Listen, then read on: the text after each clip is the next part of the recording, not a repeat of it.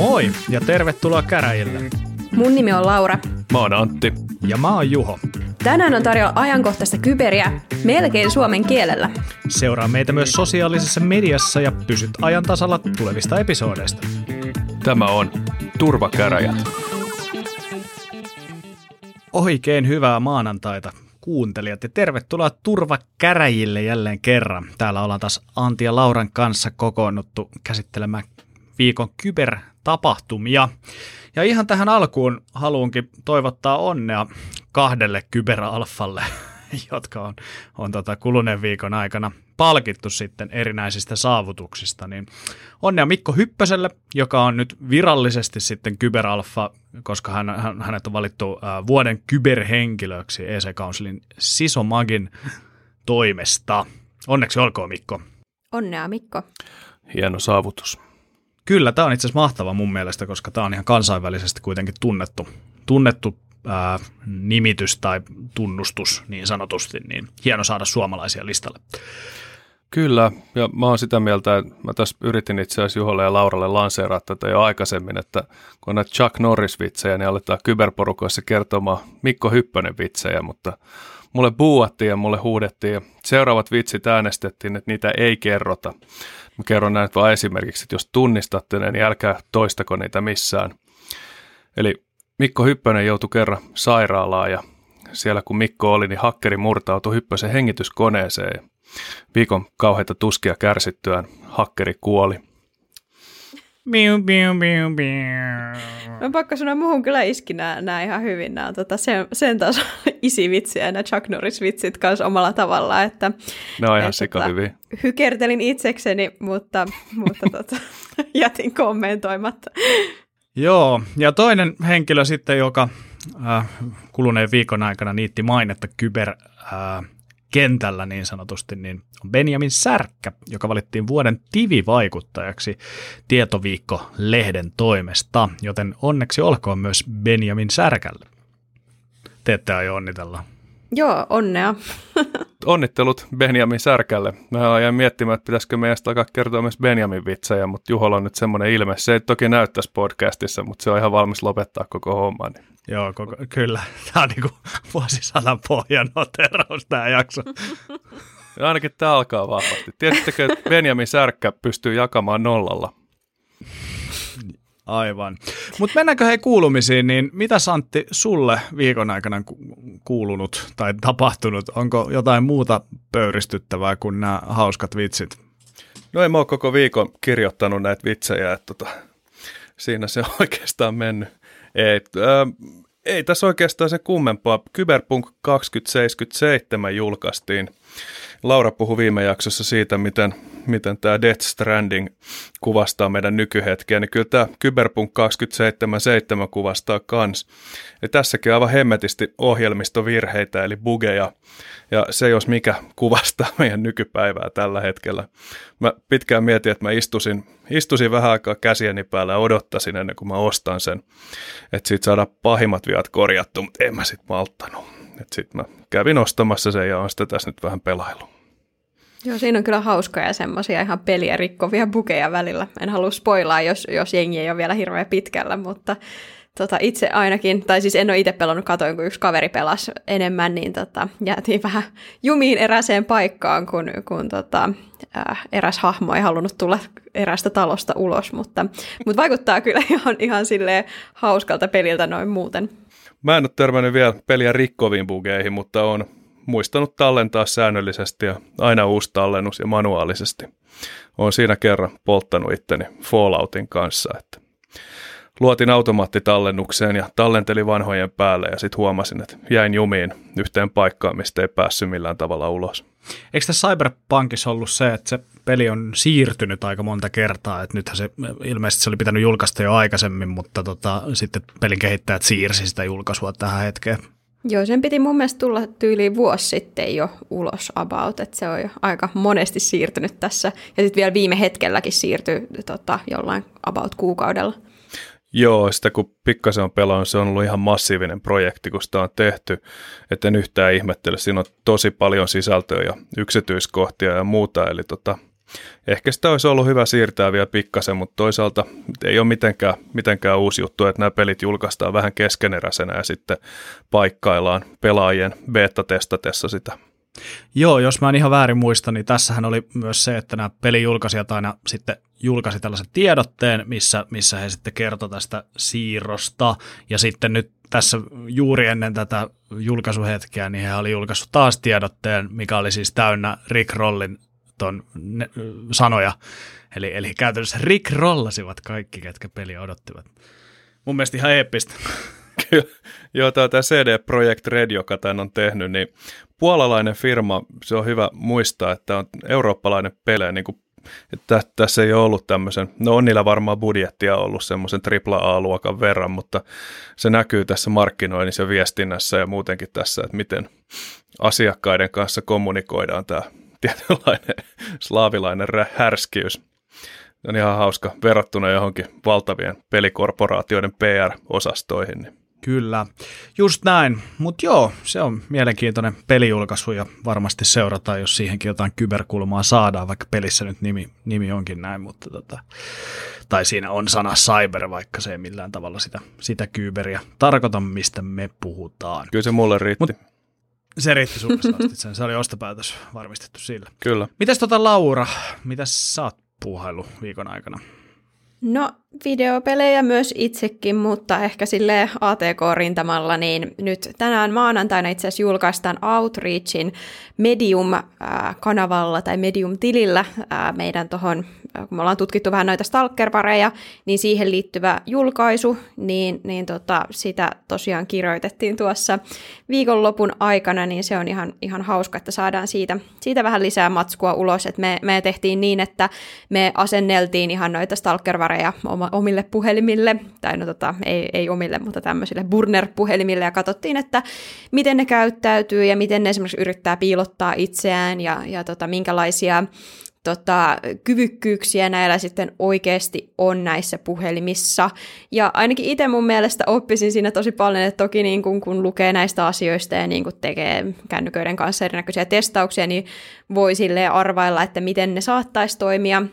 Mutta sitten se todellisuus esimerkiksi niin päivitetyllä Android-puhelimella, että sielläkin sitten mahdollista esimerkiksi te- ottaa kuvakaappauksia ja sitä kautta sitten päästä esimerkiksi viesteihin käsiksi ja tämmöistä, niin on ihan mielenkiintoista, että että aika, aika voimakkaita stalker on kyllä tuolla maailmalla, mutta onneksi Android ja iOS myös, mutta ehkä etenkin Android on tässä tulevaisuudessa etenkin tekemässä semmoisia niin muutoksia, mitkä vaikeuttaa sitten tällaisten stalker toimintaa, plus sitten nyt tuolta Play Storesta esimerkiksi on heivattu aika paljon ulos semmoisia ää, niin kuin suoraan stalkervareen liittyviä ää, sovelluksia, mutta toki Androidissa on se, kun sinne on niin helppo sideloadaa, eli just sen niin kuin virallisen Play Storen ulkopuolelta lataa näitä sovelluksia, niin sinne on sitten helpompi ujuttaa kaiken näköistä.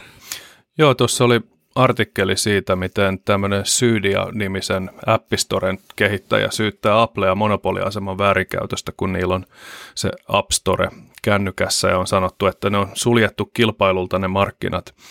Ja mä aloin sitä pohtimaan periaatteessa mun sympatia on sinänsä sen Syydian puolella, että se voisi olla tietty hienoa, että siellä olisi vähän kilpailua, että se toisi vähän painetta laskea esimerkiksi Applen osuutta, mikä on 30 prosenttia appimyynnistä, jos se on yli miljoona ja 15 ennen sitä ja aika tiukasti ne kontrolloi muutenkin, että mitä sieltä saa mitä sinne saa laittaa, mutta sitten taas toisaalta tämä tietoturvan näkökulma siinä on, on sitten taas puolustaa ehkä sitä, että se on tiukasti lukittu.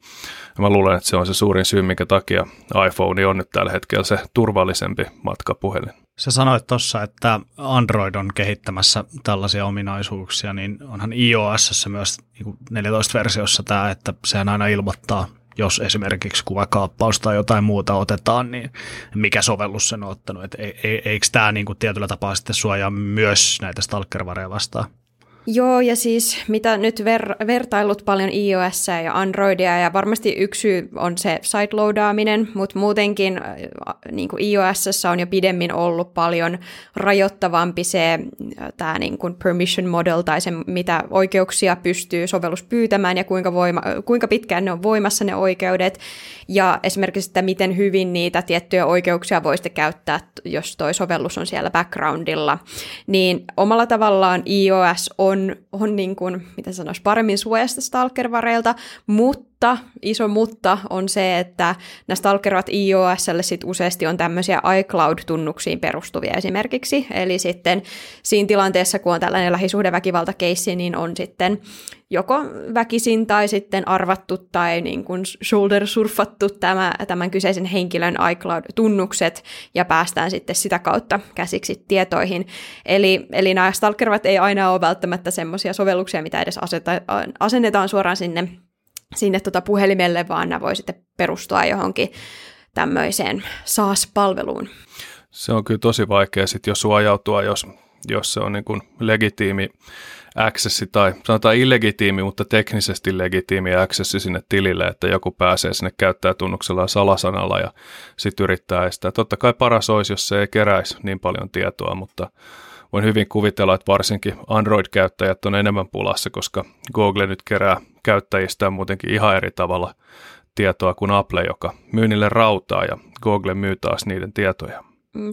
No sinänsä joo ja ei, että et iCloud ja sitten esimerkiksi Google, Googlen se tota, pilvipalvelusysteemi, minkä voi myös laittaa sinne Android-puhelimeen, niin loppukäyttäjillehän ne kerää semmoista about saman tyylistä tietoa mahdollisesti, riippuen vähän mitä kaikkea palveluita sieltä käyttää. Mutta tota, itse asiassa siihen Sydia-kommenttiin vielä, Antti, niin, niin mun mielestä toi on hyvä pointti se, että, että onko se hyvä, että Applella on monopoli noihin. Että omalla tavallaan se voi toki niin kuin parantaa tietoturvaa, mutta sitten kyllähän niin kuin ihan hyvin iOS App Storeenkin pystytään, tai joku, joka niin kuin haluaa yrittää, niin saattaa saada jotain maltsua ujutettua, mutta toki se kontrolli on ehkä parempi, mutta Play Storessakin on, on tota, tai tämä niin Googlen App Storessakin on parannettu paljon tätä kuinka, kuinka tarkkaa näitä sovelluksia käydään läpi, mitä sinne sitten uploadataan. Mutta tota, ja sitten niinku Sydia ja, ja siihen niinku Apple Monopoliin vielä, niin sit siinä on ehkä myös semmoiset puolet, että et entä jos on vaikka joku maa tai joku niinku, paikka maailmassa, missä ää, Apple päättää, että nyt, nyt ei tarjota vaikka samanlaisia kaikkia sovelluksia tänne tai jotain muita rajoituksia, niin sitten siinähän vaiheessa mä luulen, että Android on paljon suositumpi, kun sinne pystyy sitten lataamaan ohi tämän Play Storen, jos on jotain rajoituksia. Joo, kyllä. Onhan se, siellä on sitä pirstaloistu, pirstaloituneisuutta. Hei, mä osasin lausua sen.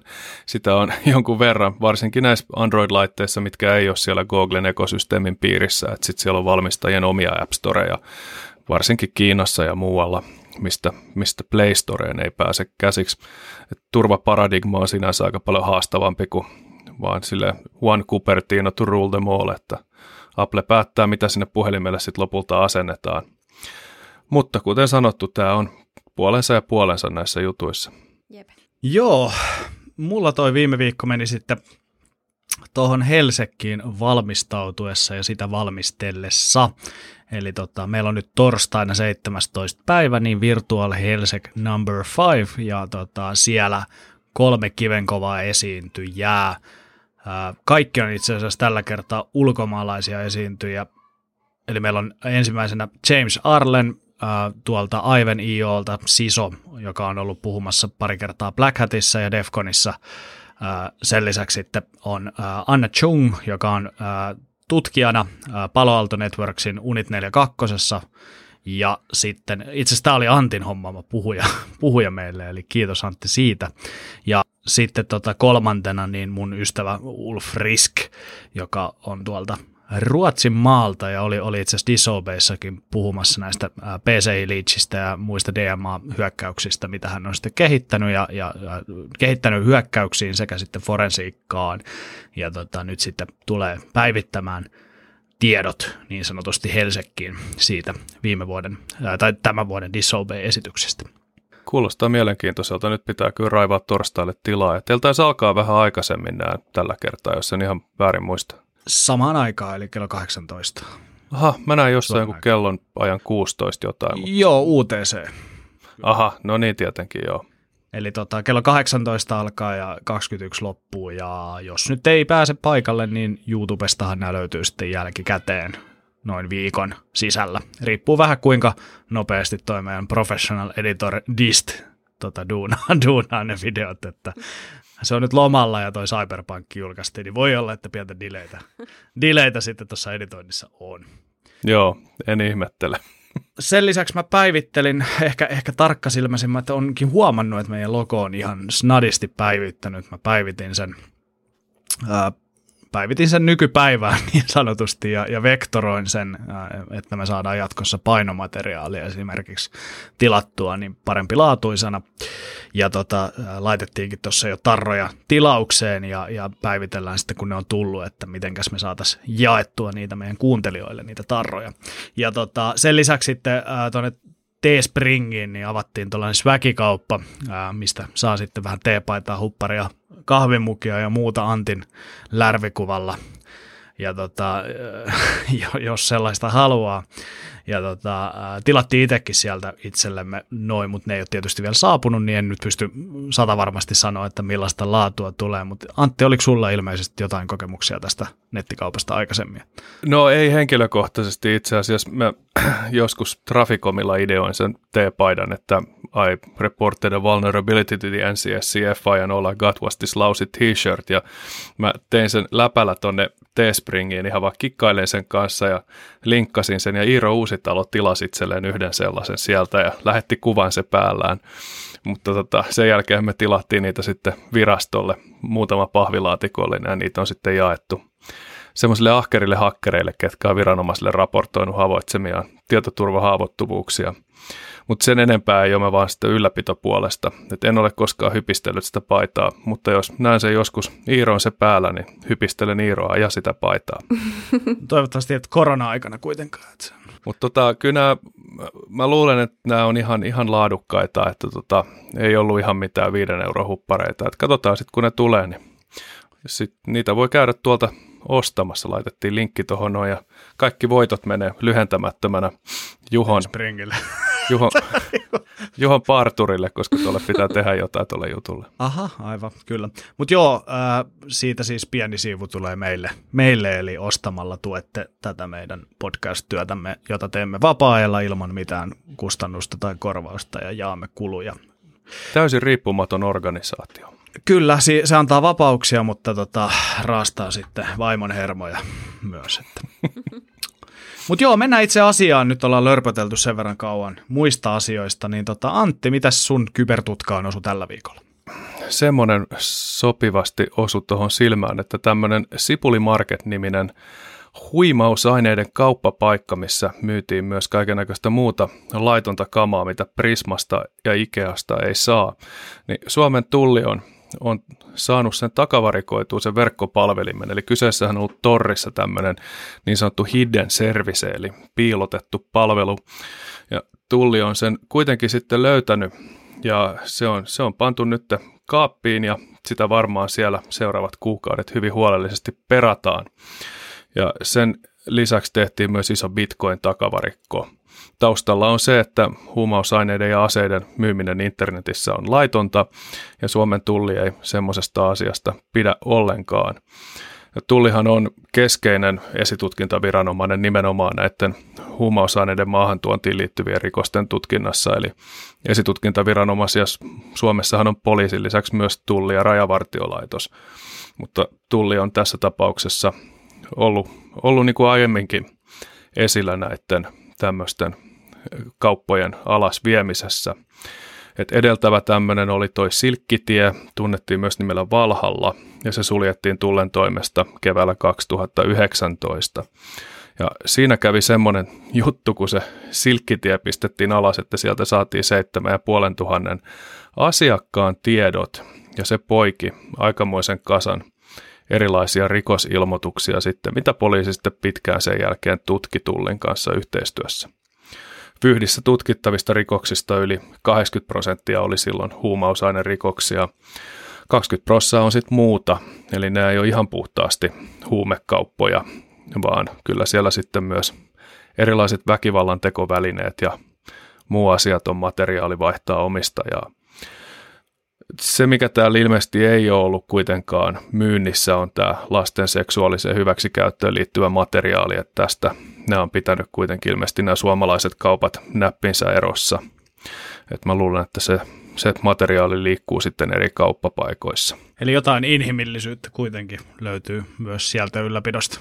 No joo, kyllä mä uskon, että tässä on ollut tämmöinen periaatteellinen päätös näiltäkin henkilöiltä, jotka tätä ylläpitää, että tähän, tähän materiaaliin me ei kosketa.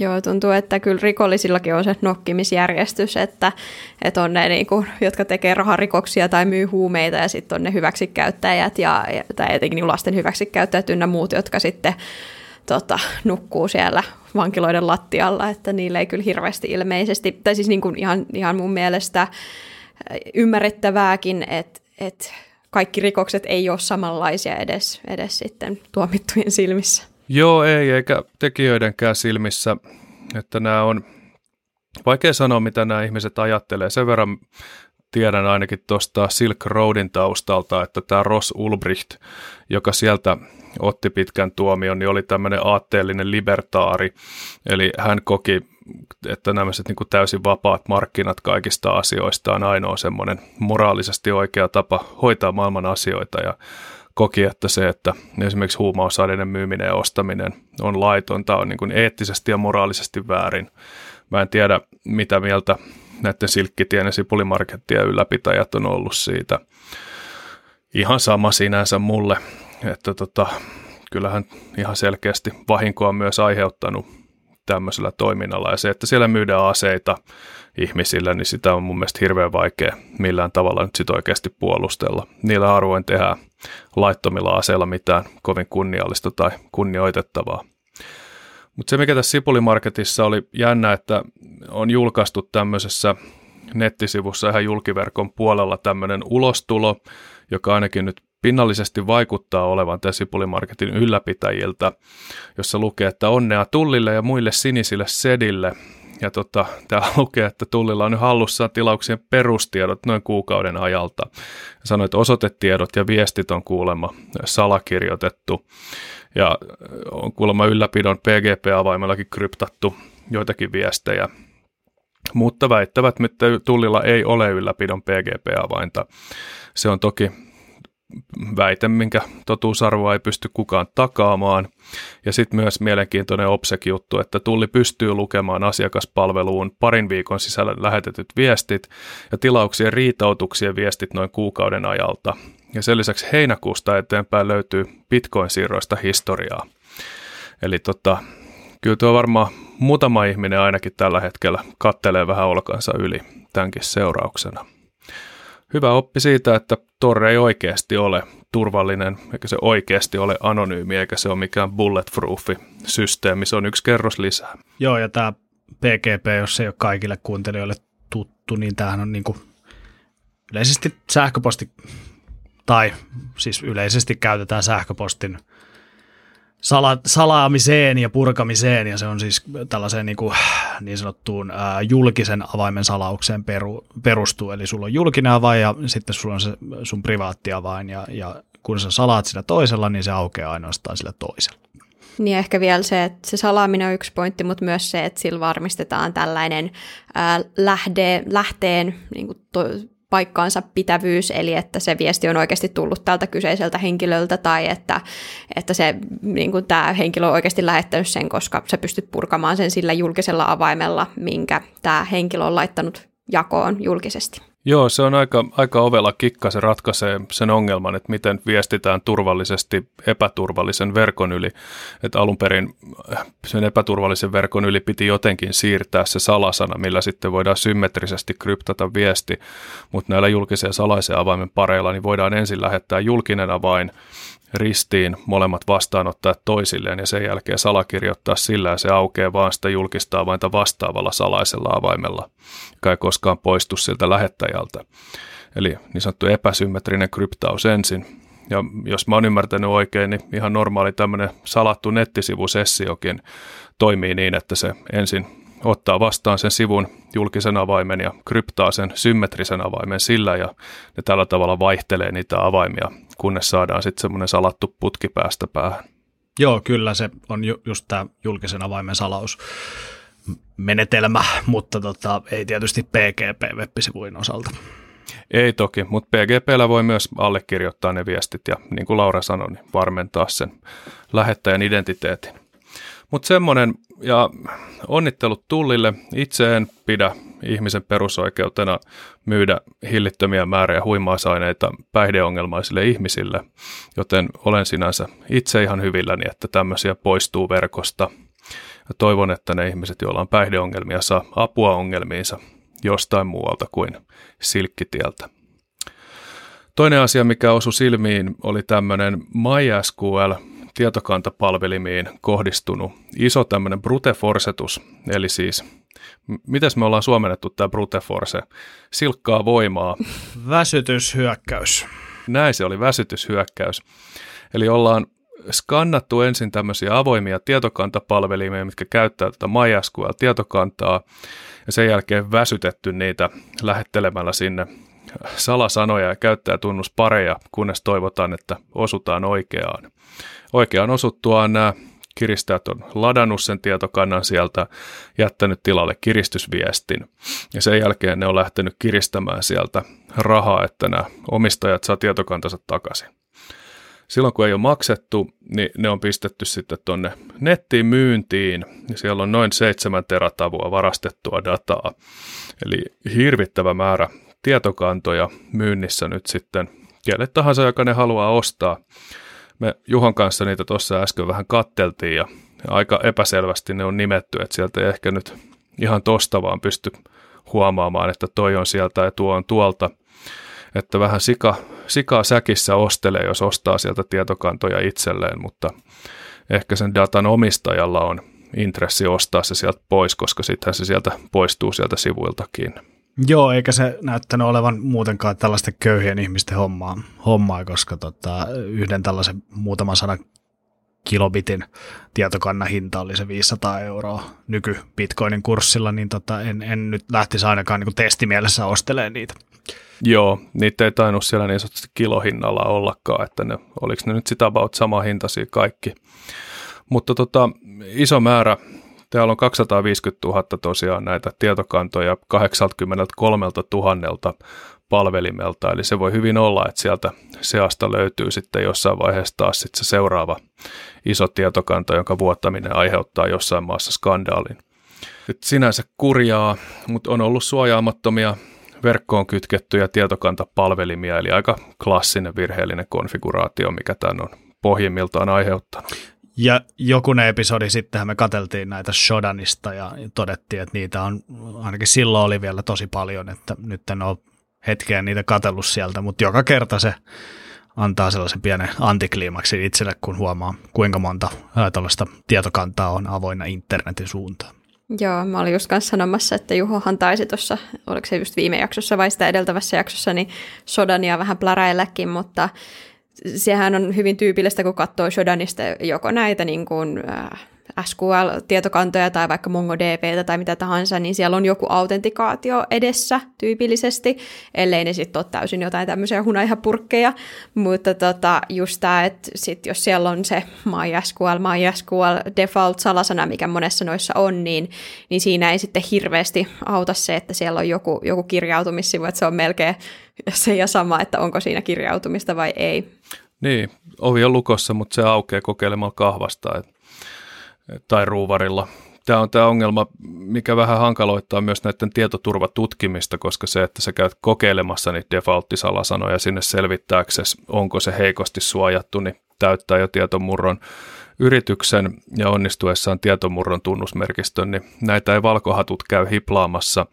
Me nähdään vaan se luku, että kuinka monta niitä on nettiin päin auki.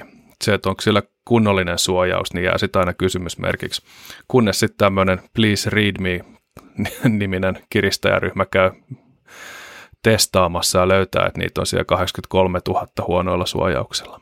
Joo, yleensä jos on bug ohjelma niin kyllä moni testaaja testaa ne oletustunnukset sinne, koska niistä maksetaan aika hyvin myös, jos siellä on tietokanta levällään. Mutta mut se vaatii tosiaan Joo. sen, että niillä on tämä bugien metsästysohjelma ja siellä on kerrottu, että tämä kuuluu siihen skooppiin.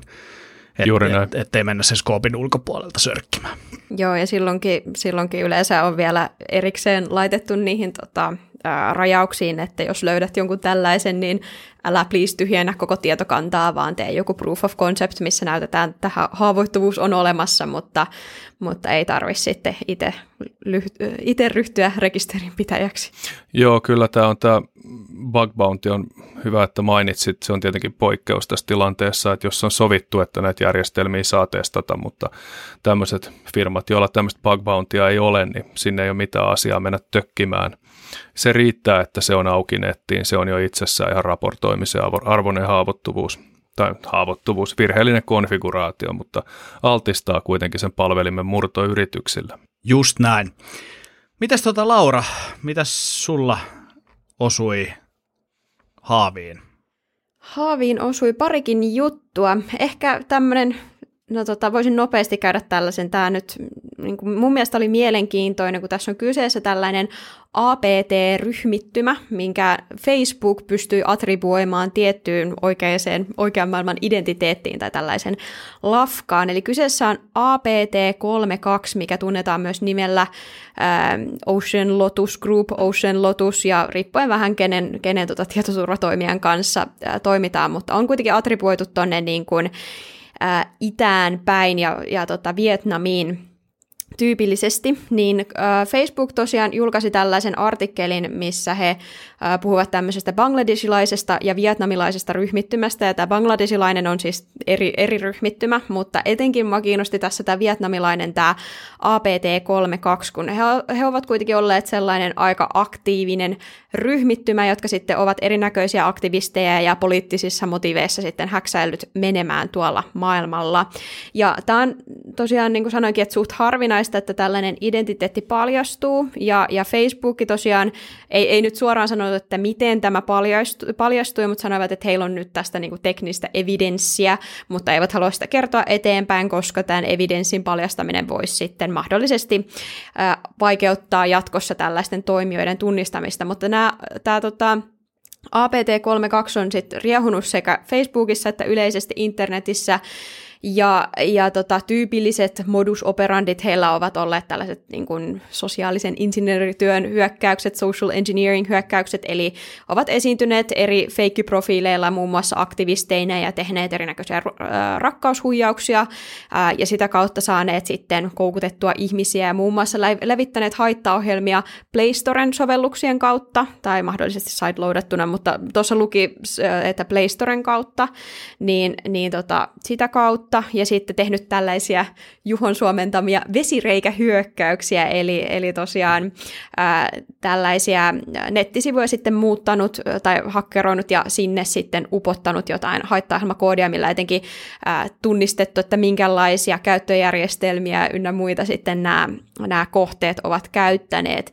Ja tämä Tämä tota, yritys, mihin tämä attribuoiti oli tämmöinen kuin Cyber One Group, mikä menee myös nimellä Cyber One Security, Cyber One Technologies ja Hunting Company Limited, Planet and Diacauso, eli, eli aika monella eri nimellä. Mutta tämä olisi se, niin kuin se fyysinen organisaatio, mikä sitten on näiden hyökkäyksien takana ollut. Ja joo, tämä oli, tämä oli siinä mielessä mun mielestä ihan mielenkiintoinen. Mä yritin sitten hakea tästä itse niin lafkasta vähän tuossa nopeasti tietoa, mutta ei enää ainakaan hirveästi, hirveästi sitten löytynyt. Ja Facebook on nyt ainakin omalla alustallaan blokannut myö, tai niin kuin tämän APT32 toiminnan, ää, mutta myös sitten toki tämän bangladesilaisen toimijan, ää, toimijan toimintoja, eli veikkaisin, että liittyy hyvin paljon tällaisiin niin kuin feikkiprofiileihin tai, tai niin kuin haitallisen, haitallisten linkkien tai ohjelmistojen jakamiseen sitten tuolla Facebookin alustalla, ja he myös jakoivat kaikille tämmöiset Jara JARA-säännöt, millä sitten voi kaikki tietoturvatutkijat tai tietoturvatahot muutenkin sitten katsoa tai niin kuin tunnistaa tällaisia heidän, heidän niin kuin ikäviä toimintojaan ja haittaohjelmakoodia. Mutta joo, tämä oli mun mielestä semmoinen mielenkiintoinen bongaus. Joo, millaiset motiivit näillä on yleensä ollut? Onko nämä niin kuin ollut taloudellisen vaikuttamisen perässä. Siltä tämä vähän kuulostaa, että jos siellä on ollut nimenomaan näitä rakkaushuijauksia sun muita, vai onko tässä ollut enemmän tämmöistä tiedustelukulmaa? Osaako yhtään sanoa? Mä oon ymmärtänyt, että tämän APT-32 nimenomaan motiivit on ollut hyvinkin poliittisia ja, ja niin kuin ainakin tai siis ne, että mitä niillä on, on tai mitä, mitä tämä ryhmä on yrittänyt saada sitten aikaiseksi. Mä luulen, että nuo rakkaushuijaukset on enemmän ollut sitten vaan sellainen tapa, miten näitä ää, tiettyjä uhreja on sitten saatu, saatu koukutettua ja heille esimerkiksi jotain haittaohjelmia ajoon, mutta he, he, he ovat siis aikaisemminkin kyllä, vaikka ei ollut mitään niin kuin tietoa, että tämä kyseinen Cyber One Group on tämän ta- takana, niin, niin ovat kyllä olleet niin kuin, ä, attribuoitu, että, että tässä olisi niin kuin valtiotason toimia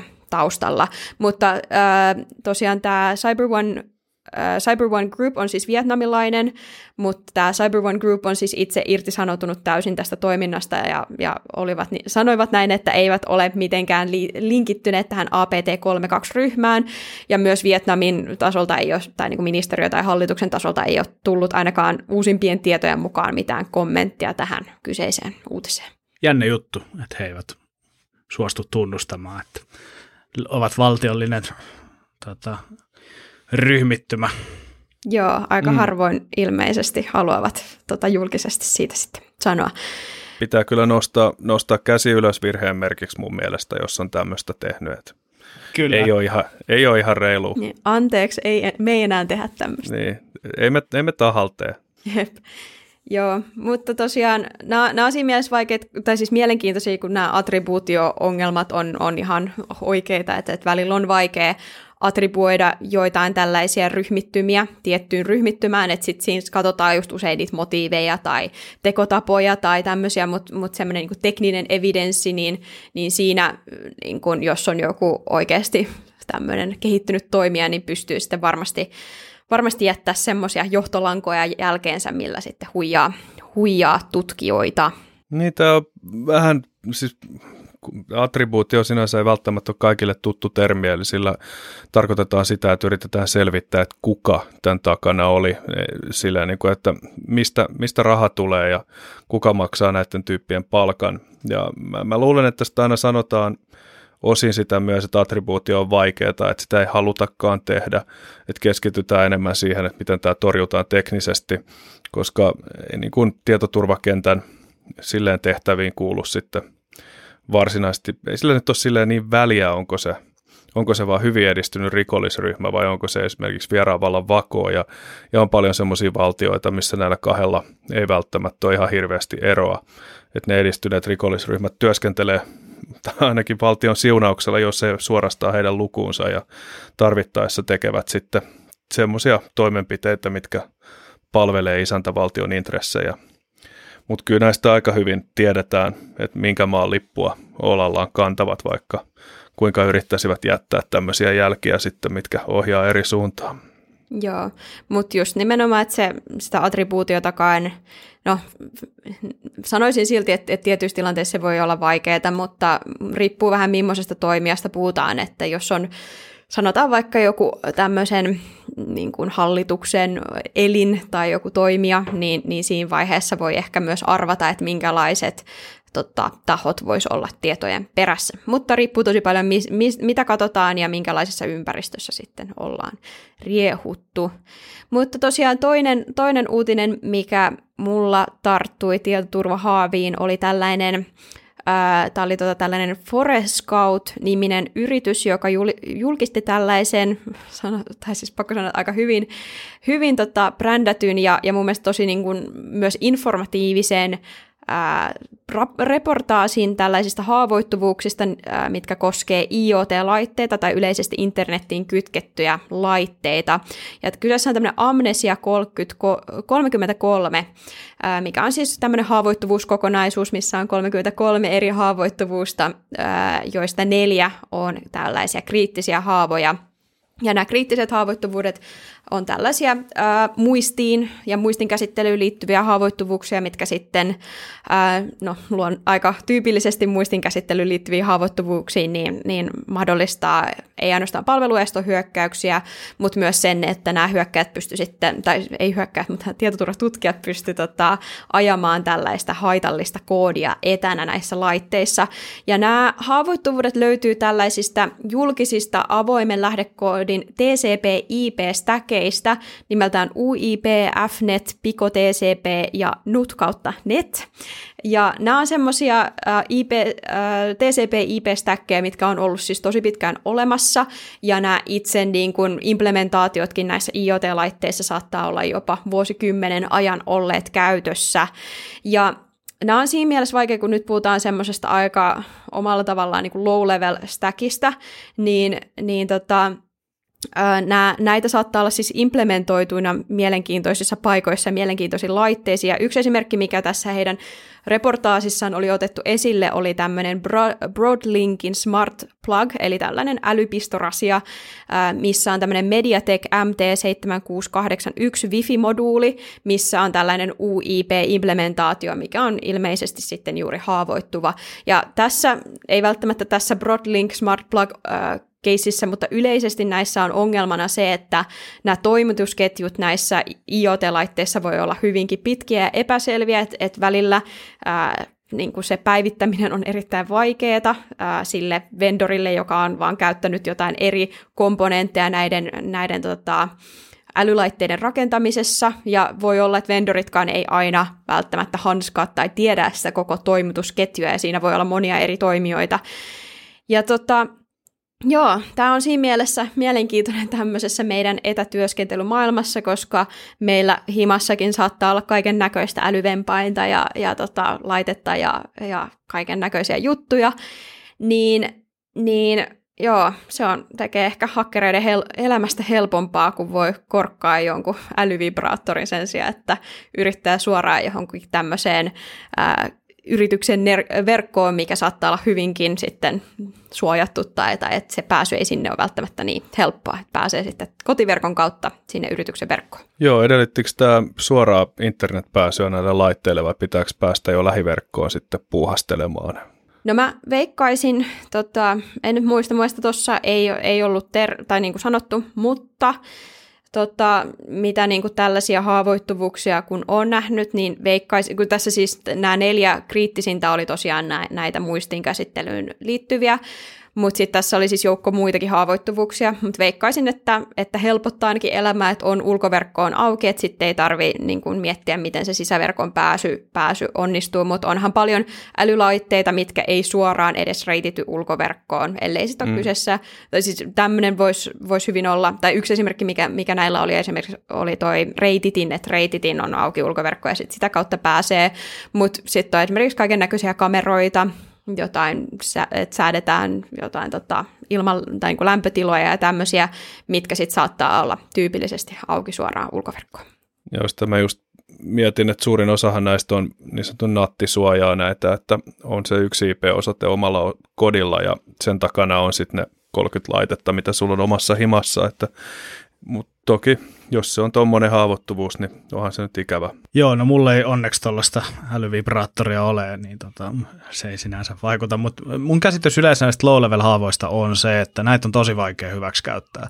Että jos näistä käy pokkia, tai mä en tiedä, onko näistä julkaistu, mutta ainakaan tuossa raportissa ei ollut, kun selasin sitä, sitä äsken, niin, niin en löytänyt, että olisi tällainen niin kuin, äh, luurankokoodi julkaistu, missä olisi sitten se, se niin kuin menetelmä, että millä sitä haavoittuvuutta hyväksi käytetään, niin sitten ihan, ihan kaikkien tällaisien, tällaisien tota, skripti, skriptilapsien tota, saataville julkaistu. Et, et yleensä näiden niin kuin implementointi on sitten haastavaa ja vaatii sitten enemmän työtä, työtä, että se saadaan, saadaan tehtyä, mutta tietysti jos tästä on niin kuin julkaistu tosi kattava raportti siitä, että miten, mikä se haavoittuvainen komponentti on ja miksi se on haavoittuvainen, niin siitähän pystyy sitten etevämpi tutkija tuottamaan sitten tällaisen niin sanotun proof of conceptin, missä, missä sitten hyväksikäytetään sitä haavoittuvuutta.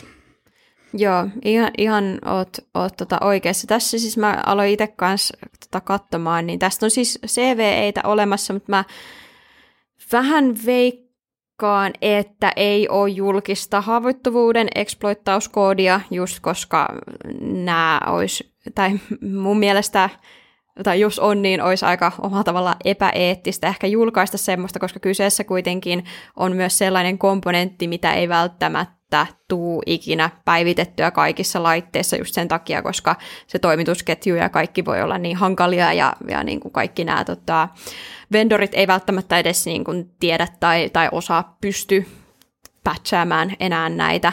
Niin eikä varmaan paljon kiinnosta patchaa jotain 20 Wi-Fi-älyplugia, mitä myydään jossain Klaas Ulssonissa talon omalla brändillä, niin tuskin semmoisia updateja muutenkaan jaellaan.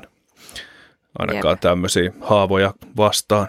Jep, mutta tota, mun mielestä se on ihan silti paha juttu, että tällainen on olemassa ja omalla tavallaan, että et eihän niin kuin mikään estä sitä, että joku, joku nyt lähtee näitä tutkimaan ja julkaisee tästä sitten sen haavoittuvuuden ää, tai sen koodin, millä näitä voi exploittaa. Just näin, mutta se on vaikeaa ja, vaikeata ja vaatii sitten paljon työtä. Mutta joo, äh, viime viikolla tai kuluneen viikon aikana niin varmasti montaa tietoturva-alaa seuraa vaan äh, puhututti tämä FireEyen tapaus ja mä syvensin ja sivistin itseäni hieman, hieman sillä. Eli FireEye on tällainen yhdysvaltalainen pörssilistattu tietoturvayhtiö, joka tuottaa ää, käytännössä niin sovelluksia, alustoja tietoturvavalvontaan sekä sitten tällaista tietoturvakonsultointia. Ja nämä konsultti palveluihin niillä kuuluu muun muassa just tällainen DFIR, mitä Antti ja minäkin puuhaillaan, eli Digital Forensics Incident Response, ää, ja sitten erilaiset Red Team-tehtävät niin kuin yhtenä esimerkkeinä. Ja tota, ne konsulttipalvelut siellä FireEyella on hyvin pitkälle ostettu eräästä toisesta firmasta nimeltä Mandiant, mikä, mikä tuossa jokunen vuosi sitten tuli FireEyen ostamaksi. Ja tämä Mandiantti on niin kuin yleisesti ottaen ainakin DFIR-piireissä pidetty sellaisena yhtenä maailman parhaana DFIR-yhtiönä. Ää, aika pieni yhtiö, ää, 400 konsulttia ympäri maa, maata, maapalloa, Uh, mutta tota, nämä on sellaisia kavereita, että sitten kun on oikeasti kakka tuulettimessa, niin, niin isolla rahalla lennätetään vaikka toiselle puolelle maailmaa tekemään sitä forensiikkaa. Eli ainakin niin kuin omissa, omissa niin kuin, uh, mittareissa niin hyvin, hyvin tota arvostettu yhtiö tämä Mandiantti erityisesti, eli nämä Fairan konsulttipalvelut. Ja tota, siellä nyt on käynyt sellainen pikku juttu, että tota, käytännössä niiden hyökkäystyökalut on varastettu jonkun hyökkäin toimesta. Ja mun mielestä tämä niin koko keikka on hyvä esimerkki siitä, että, että tällainen niin kuin, iso incidentti voi käydä sitten kenelle tahansa. Ja Fairan omien tiedotteiden mukaan tämä hyökkäjä olisi erittäin edistyksellinen valtiollisen tason toimija, eli niin sanotusti suoraan englannista tällainen State Sponsored Advanced Persistent Threat, eli APT, jollaisia FireEyen mukaan he eivät ole ennen nähneet äh, näiden niin kuin TTPiden, eli tekniikoiden, tak- taktiikoiden ja sitten proseduurien perusteella. Ja heidän julkaiseman tiedotteen mukaan hyökkäjä olisi ainoastaan päässyt käsiksi näihin heidän Red Team, eli tällaisen hyökkäävän ää, joukkueen tai hyökkäävän tiimin niin työkaluihin, tai ainakin niin, että ei olisi mitään näyttöä, että hyökkäjä olisi päässyt minnekään muualle. Se on ehkä hyvä, hyvä niin kuin oleellista, oleellinen se, että hyök- ei, ei voi sanoa, että hyökkäjä ei ole päässyt tänne, mutta voidaan sanoa, että ei ole mitään todisteita, että hyökkäjä ei ole päässyt esimerkiksi heidän asiakastietoihin sitten käsiksi. Ja mun mielestä on ollut tosi kiva, että FireEye on ollut aika avoin tässä ää, keississä, ja he on esimerkiksi julkaissut tällaiset havainnointisäännöt niille työkaluille, mitä heiltä varastettiin, eli niin sanotusti tällaisiin puolustukseen käytettäviä signatureja, joita voidaan sitten käyttää ja havainnoida, jos näitä työkaluja joku sitten käyttää jotain, jossain vaikka yrityksessä hyökkäämiseen. Ja, ja siellä on käytännössä niin kuin tällaisia verkkopohjaisia tunnisteita sekä sitten tällaisiin antivirusskanneihin ja esimerkiksi Jaraan, minkä Laura mainitsi äsken, niin siihen, siihen julkaistuja signatureja sitten laitettu kaikkien saataville. Ja, mutta, mutta niitä niin kuin itse työkaluja, mitkä varastettiin, niin FireEye ei ole julkaissut, ja mun mielestä se on ihan hyväkin, hyväkin niin, että tota, niitä ei julkaista, vaan se on sitten FireEyen omaa IPR. Ja FireEye on sen lisäksi kärjistänyt ja, ja, ja niin kuin maininnut erikseen sen, että mitään nollapäivähaavoittuvuuksien hyväksikäyttömenetelmiä siellä ei ole ollut mukana. Ja mikä mun mielestä on mielenkiintoista on se, että tämä FireEyehan on niin kuin, kuten sanoin, niin aika vuolaasti kehuin äsken heidän niin DFIR-taitoja, niin he on ottanut kuitenkin sitten tämän tapauksen tutkintaan niin Microsoftin ja FBI, FBI mukaan. Ja FBIlle tämä varmasti on niin kuin mielenkiintoinen asiakas siinä mielessä, koska FireEye toimittaa tosi paljon niin kuin Yhdysvaltain julkishallinnolle näitä tietoturva- ja kyberpalveluita. Yksi sellainen juttu, mitä mä kuitenkin itse jään kaipaamaan ehkä tästä, kun mä oon lukenut, ehkä se on tulossa vielä jossain vaiheessa, mutta ää, FireEye on niin kuin, ollut tosi avoin tässä viestinnässä, mutta he ei ole sitten kuitenkaan siihen itse hyökkäykseen liittyviä ää, TTPitä niin kuin julkaissut, eli, eli millä tavalla tämä hyökkääjä on päässyt sinne firmaan käsiksi ja millaisia tekniikoita tai taktiikoita he on käyttäneet. He on maininnut, että tällaisia tekniikoita ja taktiikoita he ei ole ennen nähnyt, mutta he ei ole julkaissut, että mitä ne sitten tarkemmin on. Sen lisäksi mä toivoisin näkevän ihan teknisiä, teknisiä tota, sitten, ää, iokkeja, mitkä sitten sisältyy noihin TTPihin, että mitä työkaluja he on esimerkiksi käyttänyt ja millä tavalla ja, ja millaisista, ää, millaisia sitten tota, komentopalvelimia he on käyttänyt ja näin edespäin. Mutta mikä mun mielestä on mielenkiintoista on se, että minkä takia joku APT olisi kiinnostunut FireEyen työkaluista pelkästään ja että miksi he tarvis niitä, jos he on niin kyvykkäitä, että he pystyvät tällaisen ma- yhteen maailman johtavimmista tietoturvayhtiöistä toteuttamaan hyökkäyksiä ja varastamaan työkalut, niin, niin miksi he on sitten tehnyt sen vain näin, eikä sitten ole mennyt esimerkiksi siihen asiakastietoon tai Tretintel-tietoon, eli, eli täällä varmasti FireEye on niin kuin merkittävä uhkatieto, uh, uhkatieto tota, pankki erinäköisistä toimijoista, esimerkiksi valtiollisista toimijoista, mitä, mitä varmasti niin kuin monella valtiollakaan ei ole, niin, niin minkä takia on, on sitten keskitytty vain näihin työkaluihin eikä olla menty pintaa syvemmälle? Mitä te ajattelette? No, mun mielestä siis tota, Wired itse asiassa kirjoitti tästä tosi mielenkiintoisesti, että siis mä itsekin muistelin, että täällä FireEyellahan on kyllä menneisyyttä niin kuin monilla tietoturvataloilla muutenkin, että on menneisyyttä erinäköisten APT-toimijoiden kanssa, mutta etenkin ehkä tai se, mitä muistui mieleen, että FireEyehan oli, oli tota, osallisena esimerkiksi silloin, kun oli tämä NotPetya, ja, ja tota, mikä lähti liikkeelle, mikä tota, attribuoitiin sitten tonne tonne, tonne Venäjälle ja sitten, sitten tota, muun muassa ää, tota, tota, tota, FireEye, mä luntaan vähän tästä, koska tota, en muista näitä kaikkia ulkoa, ulkoa, mutta FireEye muun muassa myös antoi tämmöistä ensimmäistä julkista evidenssiä, kun tällainen äh, venäläinen unitti yritti äh, sabotoida 2018 jouluolympialaiset, ei, ei anteeksi, winter ei joulu, tota, talviolympialaiset, joo, ei sentään joulun kunniaksi olympialaisia. Pul- pulkalla laskua hattu pääsi, joo, tontu, tonttu asussa.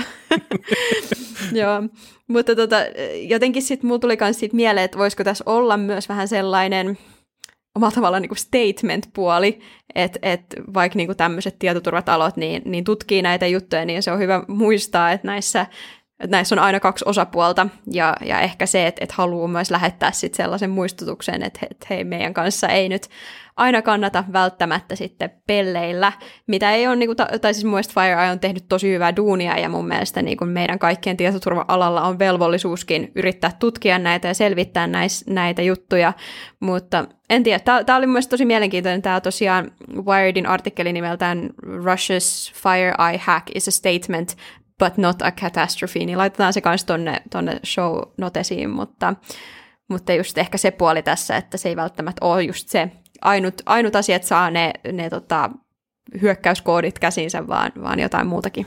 Kosto.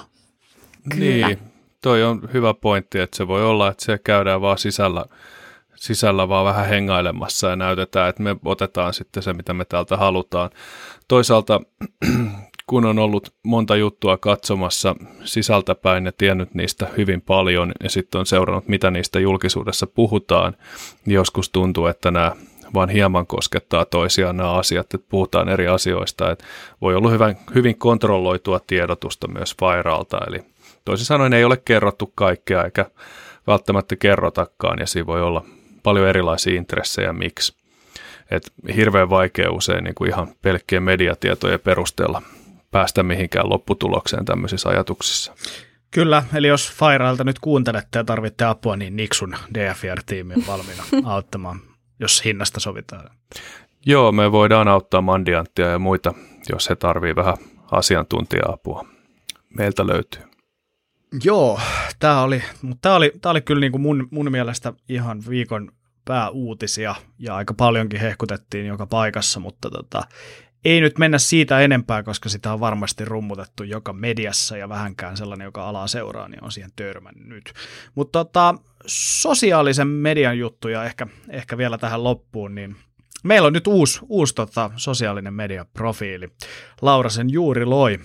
Eli tota, Suomesta ponkaisee tällainen kybersietoisempi versio Snapchatista, tai ainakin tämä firma, joka sitä tekee, eli Dream Broker, niin näin väittää, että tota, tässä on nyt kyseessä oikeasti turvallinen versio sitten, tai vast, kilpailija Snapchatilla.